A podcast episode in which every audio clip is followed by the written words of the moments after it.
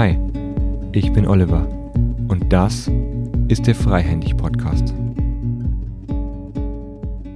Hallo und herzlich willkommen zu dieser Episode im Podcast. Ich freue mich heute, einen erfahrenen Moderator zu Gast zu haben. Johannes Seemüller ist hier heute zu Besuch und wir werden über Spitzensportler sprechen. Kurz ein paar Worte zu dir, Johannes, zumindest das, was ich gefunden habe in deiner Vita. Du hast als Radiomoderator beim SWF begonnen, bist dann schnell in die Sportredaktion des SWR, also Südwestrundfunks, gewechselt und hast dann auch als Fernsehmoderator ziemlich viele Jahre, 15 Jahre habe ich gelesen, hast Sportsendungen moderiert, also das Sportmagazin Sport im Dritten. Und so wie ich es aus deiner gesamten Vita rauslesen konnte, hast du ja bei ganz vielen Olympischen Spielen, Fußball-Weltmeisterschaften und einfach ganz vielen Sportereignissen mitgewirkt und daran mitgearbeitet. Also die Leidenschaft für den Sport ist bei dir rauslesbar aus jeder Zeile. Und der Kontakt, der ist entstanden, weil ich Johannes bei LinkedIn gesehen hatte. Wir haben uns da connected und er hat ein Buch im Moment in Arbeit, das jetzt gerade erscheint, nämlich Am Limit, wie Sportstars Krisen meistern. Und darin hast du ja Sportstars interviewt, bist mit ihnen in Dialog gegangen und hast auch mal gefragt, was steckt eigentlich so hinter der Erfolgsfassade? Wie gehen Stars auch mit Krisen um? Und was steckt dahinter? Also auch eine sehr persönliche Sichtweise. Und das hat mich interessiert und deswegen habe ich Kontakt zu Johannes aufgenommen und dachte mir, wow, das ist spannend. Einen Spitzensportler, da bin ich auch gerade dabei, denjenigen zu coachen. Und deswegen fände ich es spannend, einfach mal zu Spitzensportlern ins Gespräch zu kommen. Johannes, herzlich willkommen. Schön, dass du da bist. Ja, ich freue mich sehr, Oliver, über unseren Kontakt, der vor kurzem entstanden ist, und ich freue mich sehr, jetzt in deinem Podcast hier dabei zu sein. Wunderbar. Würdest du ein bisschen auch noch was zu dir erzählen? Ich habe jetzt zwei, drei Zeilen schon mal vorgelesen aus deiner Vita, aber was gibt's über dich noch zu wissen? Was hat dich zum Sport eigentlich gebracht, auch zur Moderation, und was ist das Faszinierende eigentlich an deinem Beruf? Du bist ja weiterhin auch für SWR Sport tätig. Ja, also das Faszinierende ist eigentlich, dass ich wirklich dankbar sagen kann, dass ich meinen Kindheits- und Jugendtraum eigentlich lebe, denn ich wollte schon als Kind und als Jugendlicher Sportjournalist werden. Hab schon in jungen Jahren mit einem Bleistift, was mein Mikrofon war, am Spielfeldrand meines Fußballvereins in Westfalen gestanden und habe quasi für mich so Radioreportagen gemacht und 5 Minuten was erzählt und dann Rückgabe ins Studio nach Köln und so weiter. Also was ich im Radio wahrgenommen hatte, habe ich dann versucht selber umzusetzen.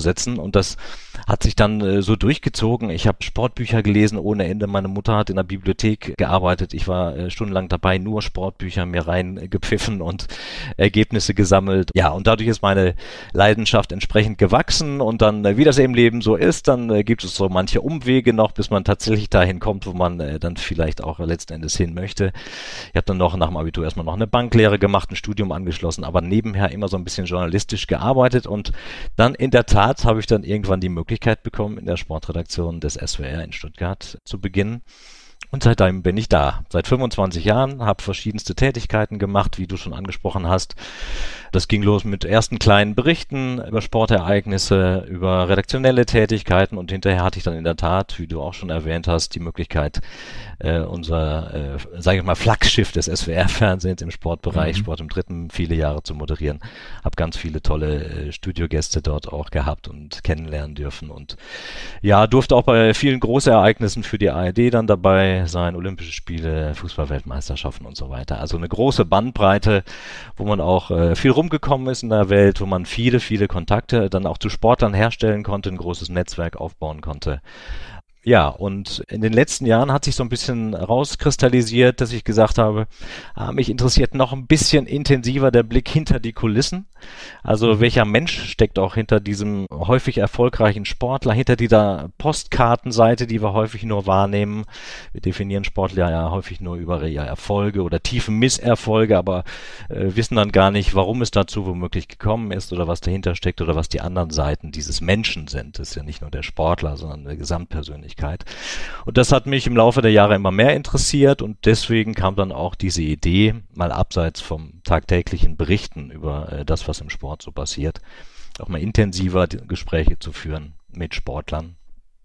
Und der Ausschluss wird dann jetzt tatsächlich in Form dieses Buches veröffentlicht werden und ich bin sehr gespannt, wie das angenommen wird. Ich bin auf jeden Fall sehr, sehr dankbar für die vielen ehrlichen, offenen Gespräche, die ich führen konnte mit den Sportlerinnen und Sportlern. Wow, danke für die Einblicke schon mal. Jetzt erstmal persönliche Resonanz von mir. Ist ja toll, dass du da seit Kindesbeinen eigentlich deinen Traum verfolgen kannst und da auch immer wieder die nächsten Schritte gehen kannst. Was für eine wunderbare Möglichkeit, oder? Deiner Leidenschaft zu frönen und die Daten, die du aufgesogen hast seit den Kindesbeinen, einfach auch dann zu verarbeiten und damit daraus was zu machen. Mhm. Wie schön. Ich freue mich einfach mit dir. Ja, das ist quasi die Leidenschaft oder das Hobby zum Beruf gemacht.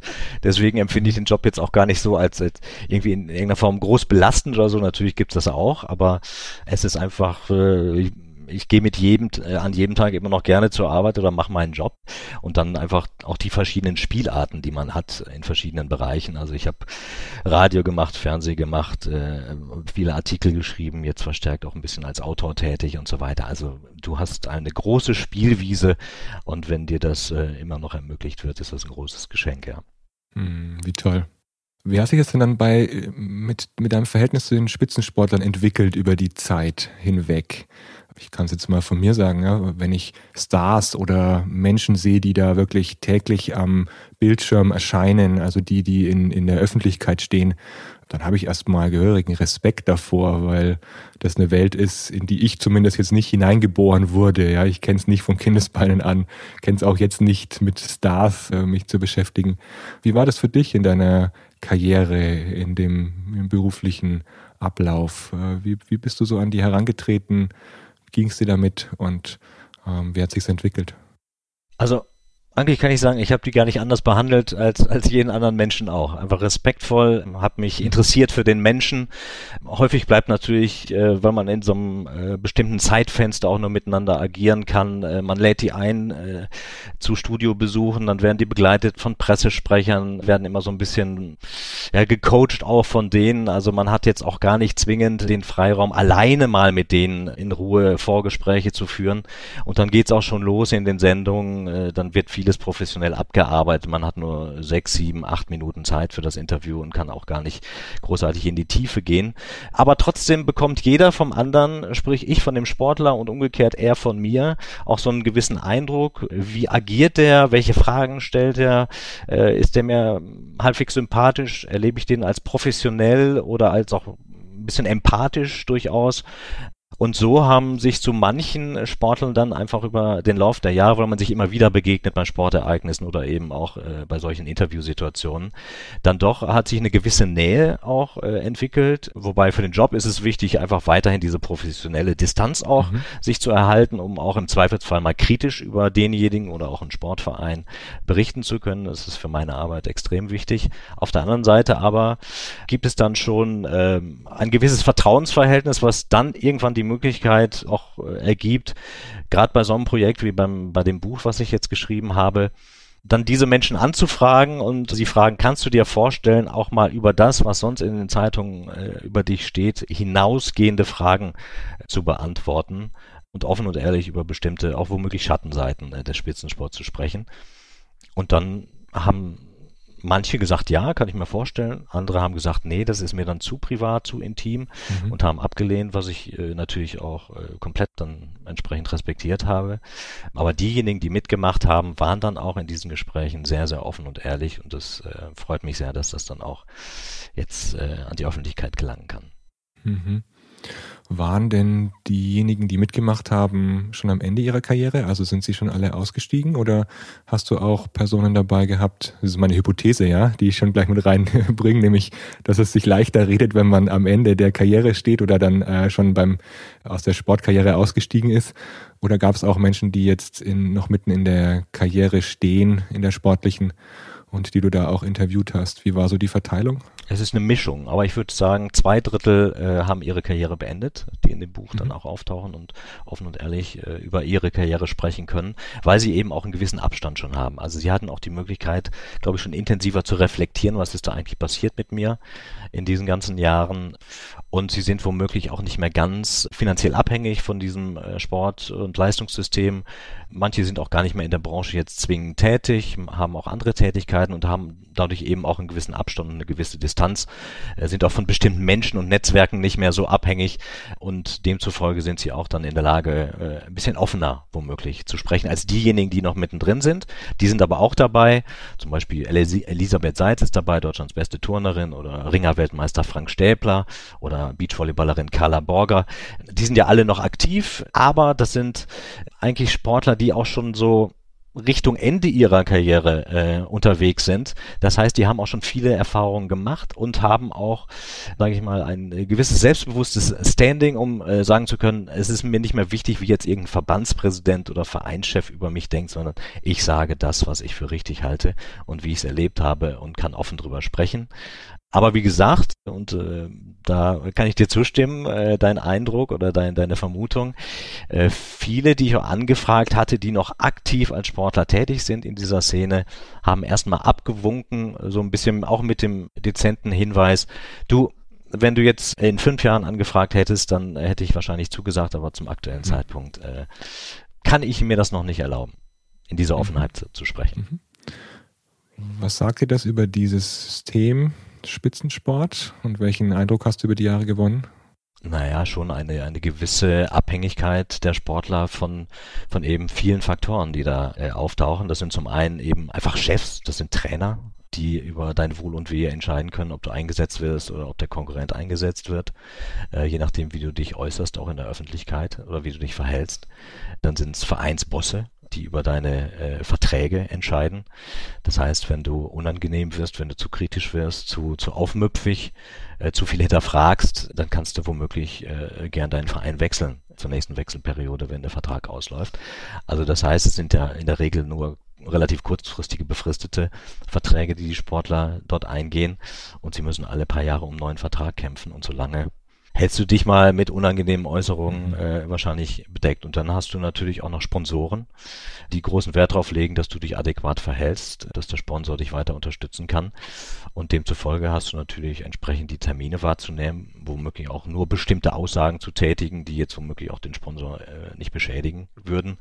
Das heißt, du bist als Spitzensportler schon sehr in einem System gefangen, wo du nicht zwingend das sagen und artikulieren kannst, was dir vielleicht auf der Seele liegt. Und die Sportler, die du interviewt hast, mit denen du ins Gespräch gekommen bist, die haben da ein bisschen sich hinter die Fassade blicken lassen. Ja. Wie war der Prozess des Schreibens, des Interviewens? Was ist dir so durch den Kopf gegangen währenddessen, und was sind so die Ergebnisse, die du auch im Buch festhältst? Ja, also ich war schon, ehrlich gesagt, während mancher Gespräche schon berührt, was die Sportler gesagt haben.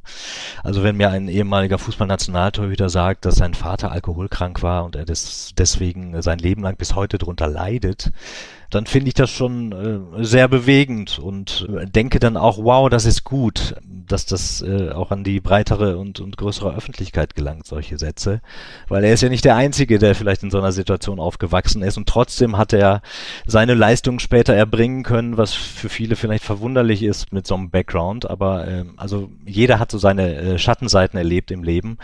Und das finde ich einfach wichtig, dass das zum Ausdruck kommt, diese Sportler, die so erfolgreich waren, die so wahnsinnig diszipliniert sind, die so leistungsorientiert sind, die Woche für Woche abliefern, womöglich vor 50.000, 60.000 Fans in einem Fußballstadion oder in anderen Arenen, die unter einem extremen Druck agieren, die mit Konkurrenz umgehen können, die permanent im Wettkampfmodus sind, von denen, wie gesagt, erwartet wird, dass sie, weil sie teilweise auch richtig gutes Geld verdienen, immer performen, immer Leistungen bringen, dass die dann bereit sind, solche Sachen auch mal öffentlich kundzutun.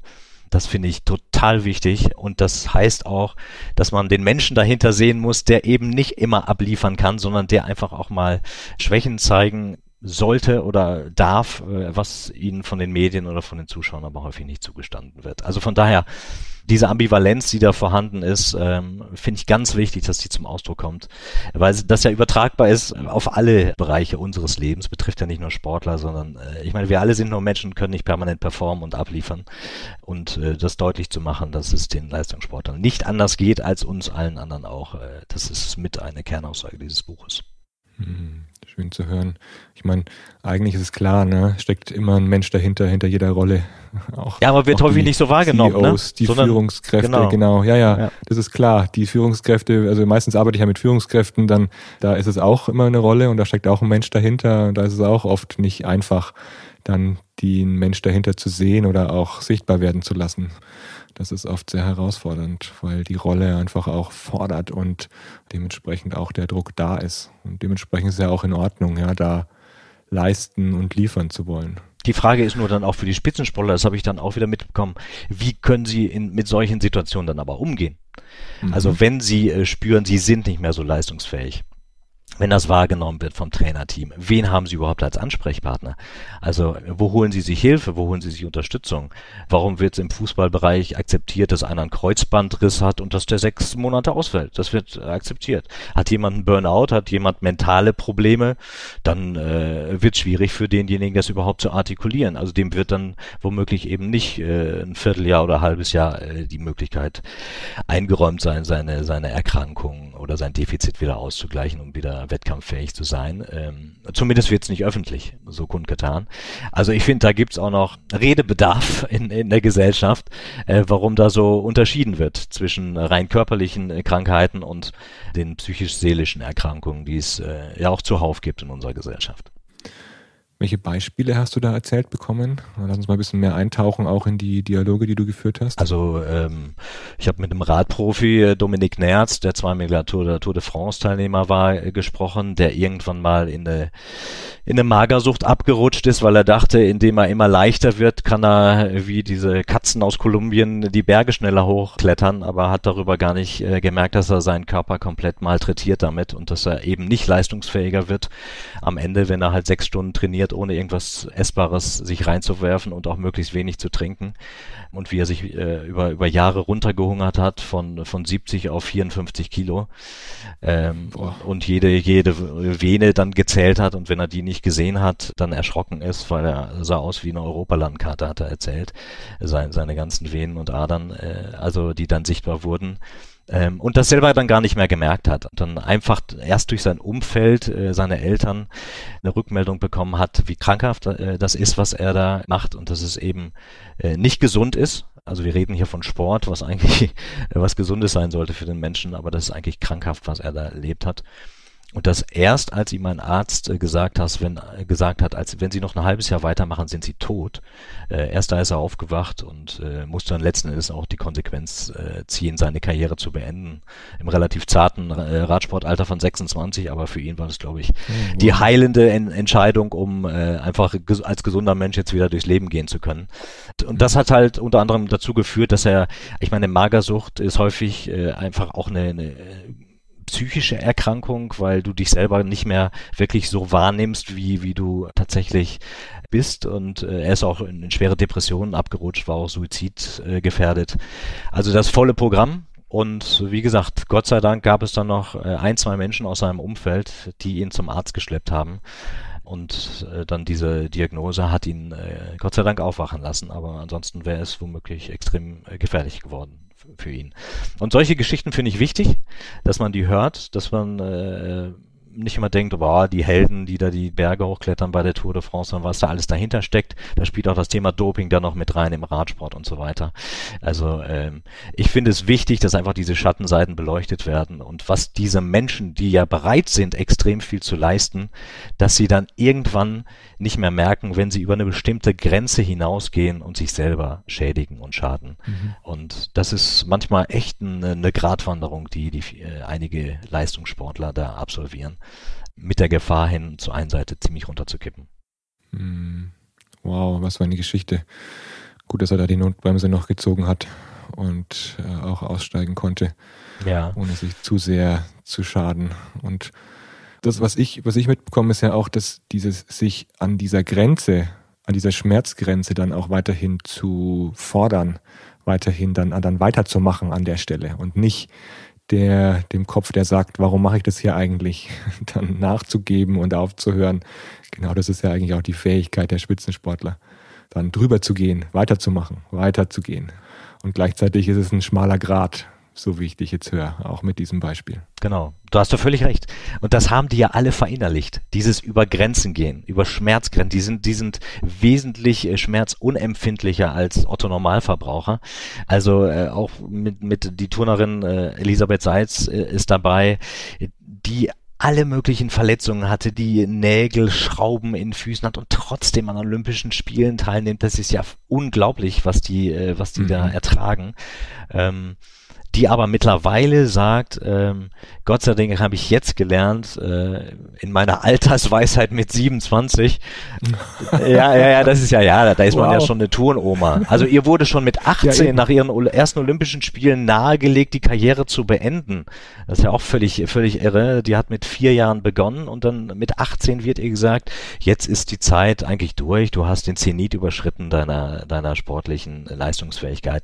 Komm, mach Schluss, lass die Jüngeren ran. Jetzt ist sie 27 und hat erst vor kurzem überhaupt ihre erste WM-Medaille geholt und ist so erfolgreich wie nie zuvor. Also von daher, da ist sie dann Gott sei Dank auch über diesen Ratschlag weggegangen, über diese Grenze, die ihr jemand von außen setzen wollte, und ist dann erfolgreich jetzt weiter durchgestartet. Aber sie hat dann jetzt auch erkannt, nachdem sie eben viele, viele Jahre mit extremen Schmerzen gelebt hat, nein, jetzt gestehe ich mir zu, wenn ich merke morgens, ich pack das nicht oder dieses Programm heute, was eigentlich vorgesehen ist, wo ich mich sonst jeden Tag hingeprügelt habe in die Turnhalle, das mache ich heute nicht, weil für mich ist es jetzt besser zu regenerieren und dann bin ich morgen oder übermorgen wesentlich fitter und leistungsbereiter. Also das selber zu erkennen, sich selber wieder zu spüren, was tut meinem Körper eigentlich gut und nicht, was will der Trainer oder die Trainerin oder was erwarten die Mitturnerinnen von mir, sondern ich weiß inzwischen selber, Stichwort Eigenverantwortung, was gut für mich ist. Das ist ein Lernprozess, den Gott sei Dank etliche derjenigen, die ich da interviewen durfte, erkannt haben.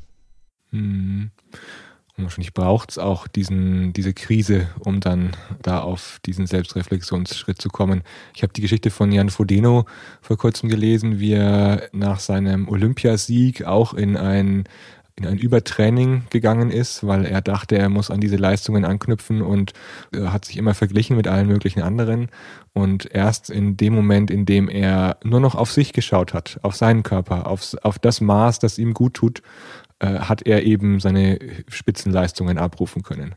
Spannend, dass es auch da bei der Elisabeth Seitz so ist, dass sie in dem Moment, wo sie sich auf sich konzentriert und ihre Balance findet in diesem Rhythmus, dann auch eine Medaille gewinnt. Genau. Ich glaube, es ist auch wirklich eine Frage des Alters und der Reife, dahin zu kommen an diesem Punkt. In jungen Jahren ist man erstmal relativ obrigkeitshörig und macht das, was die Trainer einem erzählen. Man möchte ja auch die nicht enttäuschen, wenn sie dich ausgewählt haben in ihren Kader und so weiter. Und dann schaust du nicht so sehr nach dir, sondern nach dem, was andere dir vorgeben.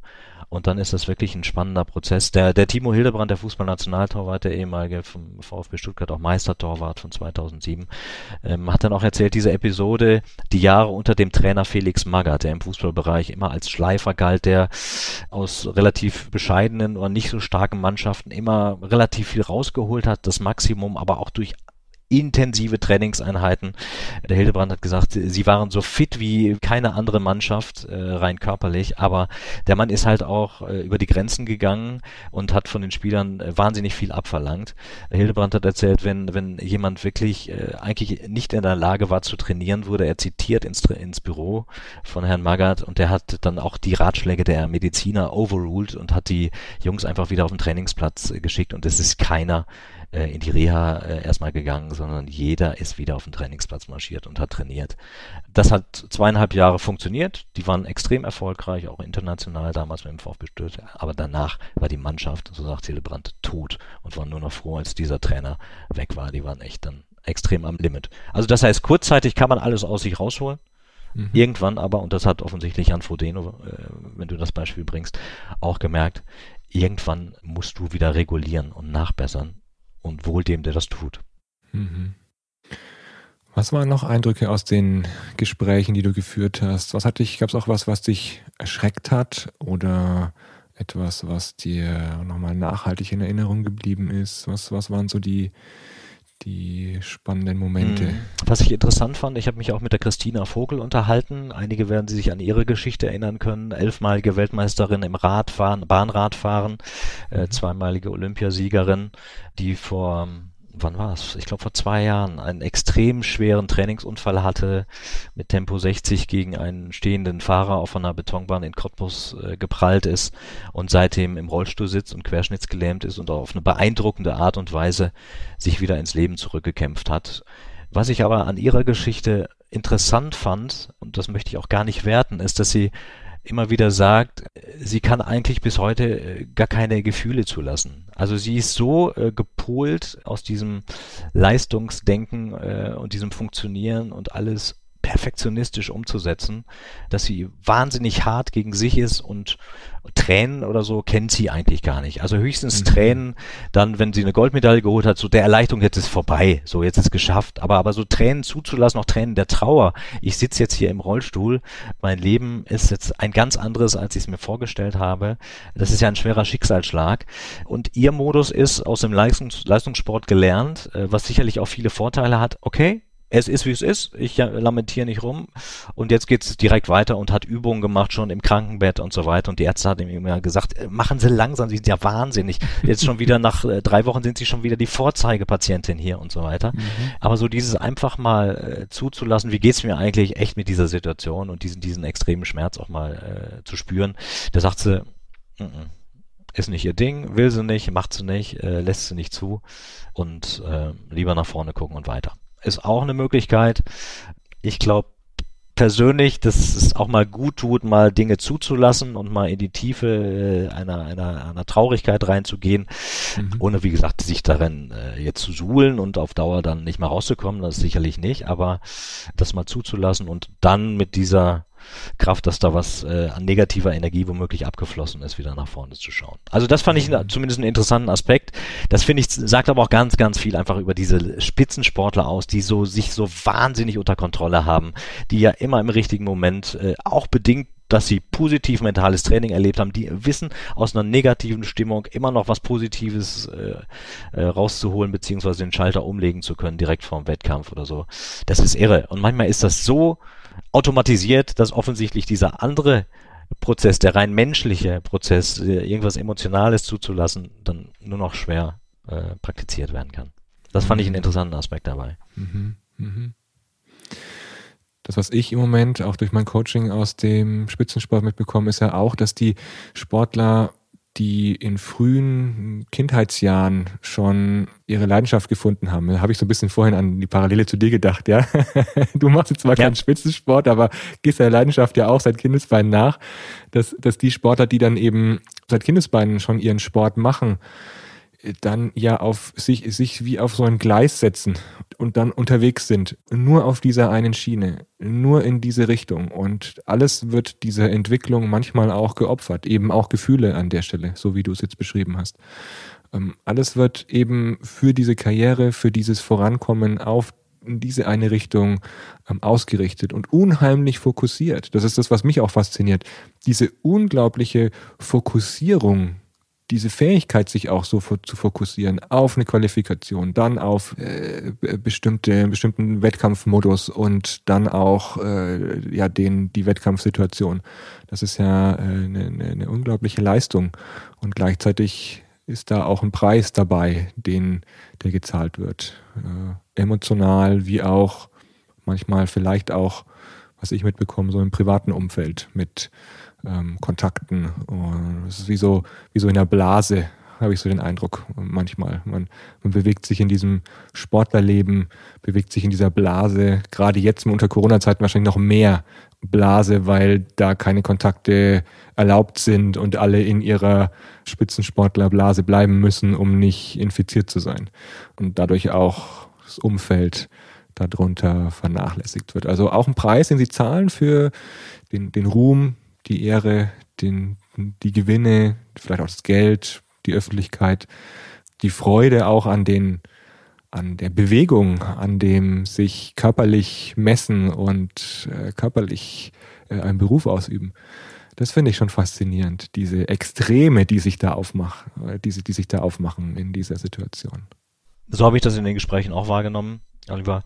Also mein Eindruck war, das ist so ein bisschen Fluch und Segen zugleich, ne? Also einerseits diese wahnsinnige Fähigkeit, weil sie so begeistert sind, zu fokussieren, unvorstellbare Leistungen abzurufen, immer wieder regelmäßig, das ist ja unglaublich. Und zugleich dann aber die Gefahr, sich zu sehr zu fokussieren auf meine, die Psychologen sprechen von Wettkampfpersönlichkeit. Also, dass ich nur noch mich definiere über das, was ich dort leiste, wie ich trainiere, dass ich in diesem Umfeld agiere, dass aber die Gesamtpersönlichkeit, zu der auch Freundschaften, Beziehungen, ganz normaler Alltag, einkaufen gehen, mich mit einem Freund auf eine Wiese hocken und quatschen und ein Bier trinken oder im Biergarten treffen, dass diese Dinge häufig vernachlässigt werden oder da, wo kein starkes Familienumfeld vorhanden ist und man immer wieder auch mal in den familiären Shows zurückkehren kann, man dort Unterstützung bekommt. Also wie gesagt, dieses Beispiel Timo Hildebrand, der mit einem alkoholkranken Vater aufgewachsen ist und es einfach ein schwieriges familiäres Umfeld war, dass man eben diese Rückzugsmöglichkeiten nicht hat, diese Stärkung, die man erfährt durch das familiäre Umfeld oder durch gute Beziehungen, dann besteht in der Tat die Gefahr, dass man sich allein auf diese Wettkampfpersönlichkeit fokussiert. Und dann kann es dazu führen, dass man auf der anderen Seite was vernachlässigt und dann könnte es eher zu einem Fluch werden, die ganze Geschichte. Das ist wirklich diese Gratwanderung, dieser Balanceakt, den diese Spitzensportler wirklich begehen. Denn du hast es richtig gesagt, in jungen Jahren fangen die schon an, die Fokussierung auf den Sport, dann kommen die in Nachwuchsleistungszentren rein oder in Sportinternate, dann geht das weiter, Olympiastützpunkte und so weiter. Und die bleiben, wie du sagst, zu Recht in dieser Blase häufig drin, wo sie sich nur noch mit diesen Menschen umgeben, die ähnlich oder sogar gleich ticken. Das heißt, man nimmt gar nicht mehr wahr, was außen passiert, wie, sag ich mal, sogar die reale Welt ist. Also wenn man da nicht entsprechende Freunde hat oder, wie gesagt, intensive familiäre Beziehungen oder auch gute Berater oder gute Mentoren, die manchmal auch hilfreich sein könnten, glaube ich, für junge Leute, dann gibt es da eine Unwucht und ein Ungleichgewicht, das durchaus gefährlich sein könnte, glaube ich. Mhm. Erzähl mal noch ein bisschen was darüber, wie dann die Sportler mit diesen Krisen umgegangen sind. Wie haben sie darauf reagiert? Was waren ihre Reaktionsweisen? Was haben sie erzählt? Sehr unterschiedlich. Also viele haben sich Hilfe geholt bei Psychologen, Psychiatern. In der Regel aber, das finde ich auch einen interessanten Aspekt, weil immer gesagt wird, ja, aber die Sportvereine haben doch alle auch ihren Psychologen und so weiter in ihrem Verein, was übrigens auch nicht ganz stimmt. In zum Beispiel Fußball-Nachwuchsleistungszentren ist das Pflicht, aber bei Profimannschaften ist das überhaupt nicht so, dass die tatsächlich einen Fachmann auf diesem Gebiet haben. Und die Sportler in der Regel wenden sich auch nicht an diese Person in dem Verein jeweils, weil sie befürchten, dass der Psychologe doch vielleicht dem Trainer irgendwas steckt oder sowas, oder sie möchten auch nicht, dass das ein Mannschaftskollege von ihnen mitbekommt, dass man den Rat dieses Fachmannes auf dem psychischen Bereich in Anspruch nimmt, sondern dann holen sie sich extern bei Coaches, bei Psychologen entsprechend Hilfe und Unterstützung und halten das eher so ein bisschen bedeckt und geheim. Das ist aber völlig auch in Ordnung. finde ich. Aber sie tun es wenigstens. Und das haben einige dieser Sportler, die ich interviewt habe, auch getan. Auch mit Ottmar Hitzfeld habe ich gesprochen, Deutschlands erfolgreichsten Vereinstrainer, viele Titel, Champions League Gewinne mit Bayern und Dortmund und Nationaltrainer der Schweiz und so weiter, mittlerweile im Ruhestand. Der hat auch gesagt, hatte 2 Jahre unter Depression und Burnout gelitten, hat sich komplett rausgezogen und ihm hat geholfen, dass er sich eben auch in dieser Phase mit Professor Holzböhr, das ist ein bekannter Psychiater aus München, der damals auch den Sebastian Deißlein, Fußballnationalspieler, betreut hat, unterhalten hat. Aber Hitzfeld sagte dann, ihm hätten eigentlich so 3, 4, 5 Gesprächstermine mit Holzböhr damals gereicht, weil er selber schon immer sehr reflektiert war und für sich Dinge schon erkannt hat, die er dann, wenn er was erkannt hat, auch umgesetzt hat. Und dann haben ihm einfach diese 4, 5 Termine gereicht. Andere haben längere Zeit in Anspruch genommen oder sich immer wieder in kritischen Situationen begleiten lassen. Also jeder ist anders damit umgegangen. Aber in der Regel diejenigen, die jetzt kein so stabiles Umfeld hatten wie familiär oder so, der Frank Stäbler, der Ringer, hat erzählt, ihm reichen wirklich die Gespräche mit seinen Freunden, mit seiner Familie, die aus völlig anderen Lebensbereichen kommen, eben nicht aus dem Leistungssport, um ihn wieder zu erden und runterzubringen. Dann holt er sich kurz mal auch Hilfe von einem Motivationscoach auch so. Also der ist ganz breit aufgestellt, dadurch aber nicht so in der Gefahr, einseitig abzustürzen. Und andere, die so ein bisschen wettkampfpersönlichkeitsmäßig unterwegs sind, die holen sich dann eher Hilfe tatsächlich bei richtigen Fachleuten und gehen dann auch teilweise kurzzeitig in Therapie. Mhm. Ist ja was bei uns Männern, was wir jetzt nicht so schnell machen, ne? Würde ich jetzt mal so in den Raum werfen. Also das Schweigen der Männer, ne?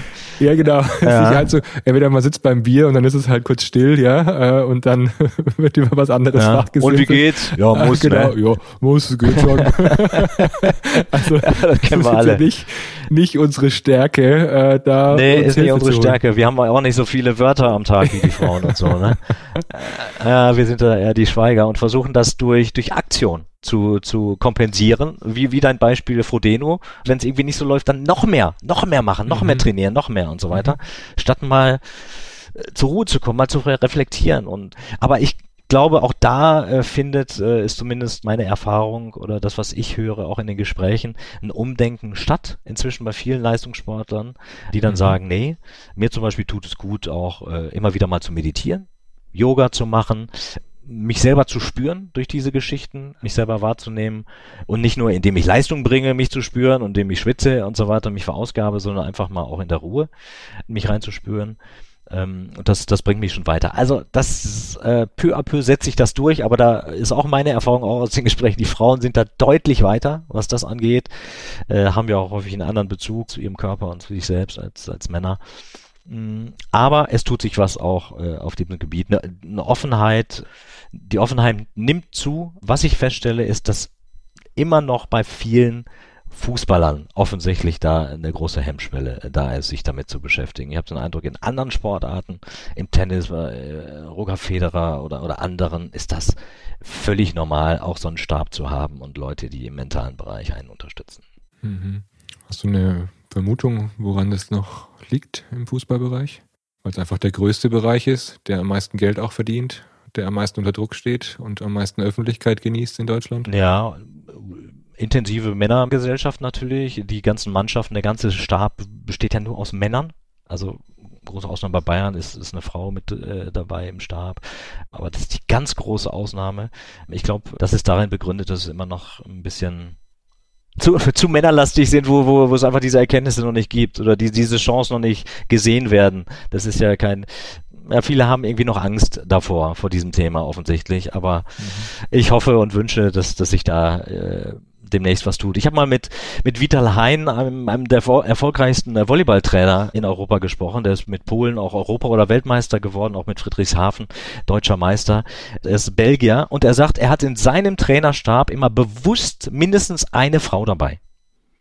Also jetzt nicht so eine Physiotherapeutin, sondern Eine, die bewusst auch bei allen Sitzungen dabei ist, also wie eine Assistentin, einfach weil Frauen, sagt er, ein anderes Gespür haben und andere Atmosphären, atmosphärische Störungen womöglich wahrnehmen, als Männer das teilweise tun oder in der Lage sind, das zu fühlen. Und das hat ihm extrem geholfen, immer.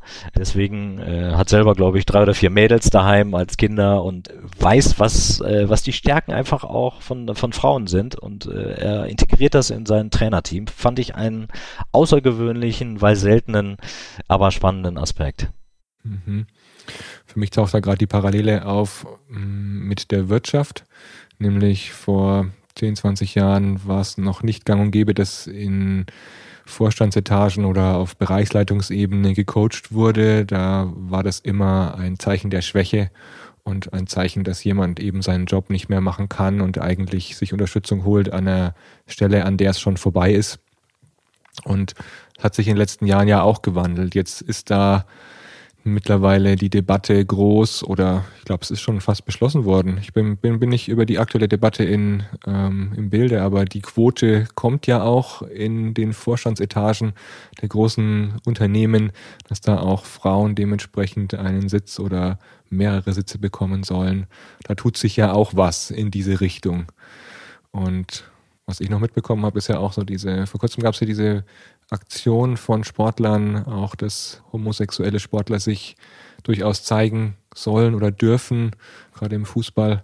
Da guckt die Branche dann schon, glaube ich, aufmerksam zu, was da passiert und trotzdem mahlen die Mühlen langsam. Ja, bei den Frauen ist das kein Thema, weil es alles relativ offen gehandelt wird. Also da werden die gleichgeschlechtlichen Beziehungen, ist ja völlig normal, die Männer. Auch da wieder tun sich da extrem schwer. Wir haben damals den Thomas Hitzlsperger gehabt, der das kundgetan hat, dann auch nach Ende seiner Karriere, der auch wegen seines Engagements unter anderem auch für dieses Outing dann mit dem Bundesverdienstkreuz ausgezeichnet wurde im vergangenen Jahr, aber auch wegen seiner sozialen Geschichten, die er macht. Aber kürzlich erst hat wieder Philipp Lahm, der Weltmeisterkapitän von 2014, in einem großen Interview verbreitet, dass er das keinem rät, während seiner Karriere das öffentlich zu machen, was ich eine Aussage fand, die ich fand schade, dass er es so geäußert hat. Warum ist es in anderen Bereichen, in der Politik möglich, im Schauspielbereich, überhaupt im künstlerischen Bereich, überall? Warum ist es bei den Frauen möglich? Warum nicht im Fußball? I don't know.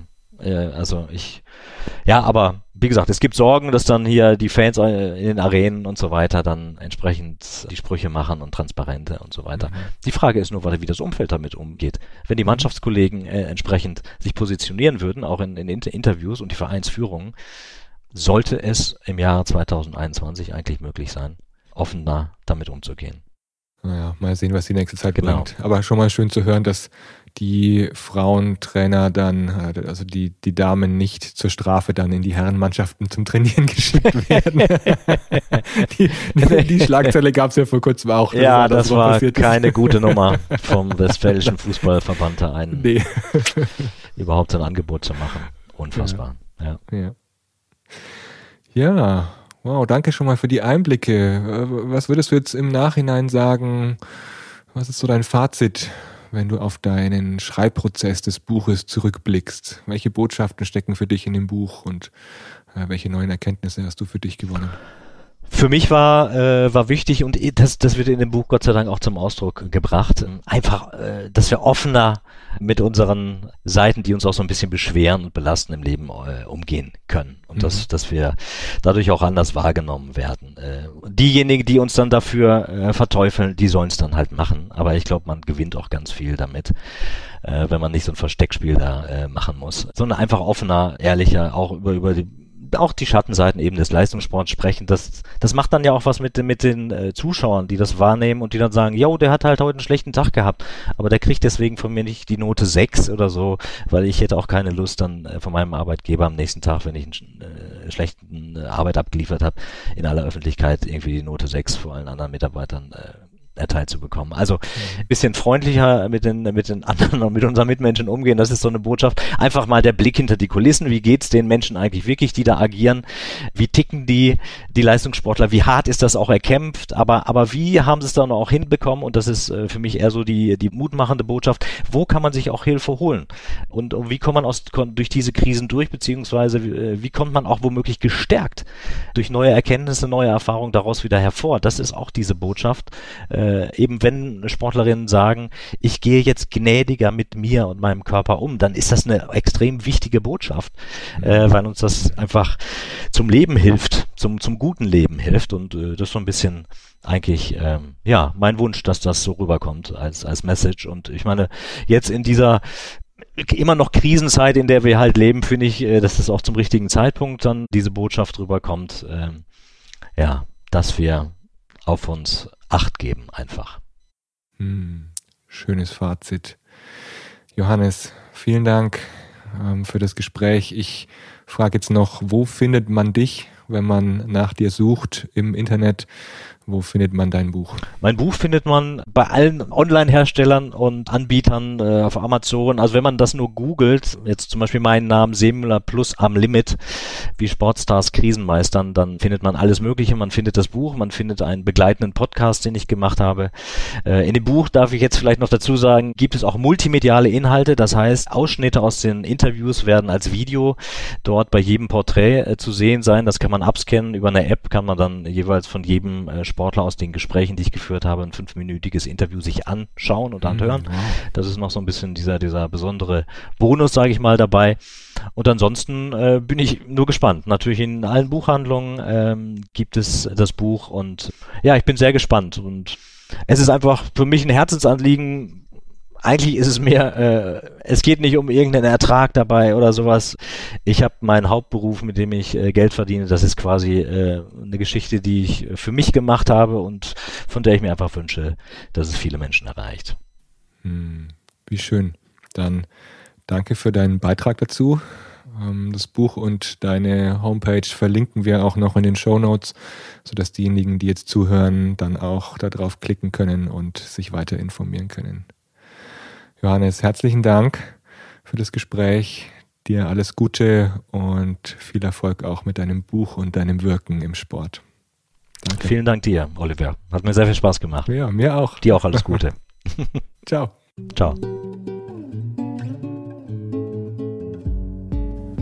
Danke fürs Zuhören bei dieser Episode. Wenn dir der Podcast gefällt, erzähle es gerne weiter. Teile, like oder abonniere den Podcast. Du findest alle Infos dazu auf www.freihändig.net. Freihändig mit AE. Wenn du mit mir arbeiten möchtest, dann schau auf meine Homepage oliver-könig.net. König mit UE. Alles Gute und auf ein freihändiges Wirken und Leben.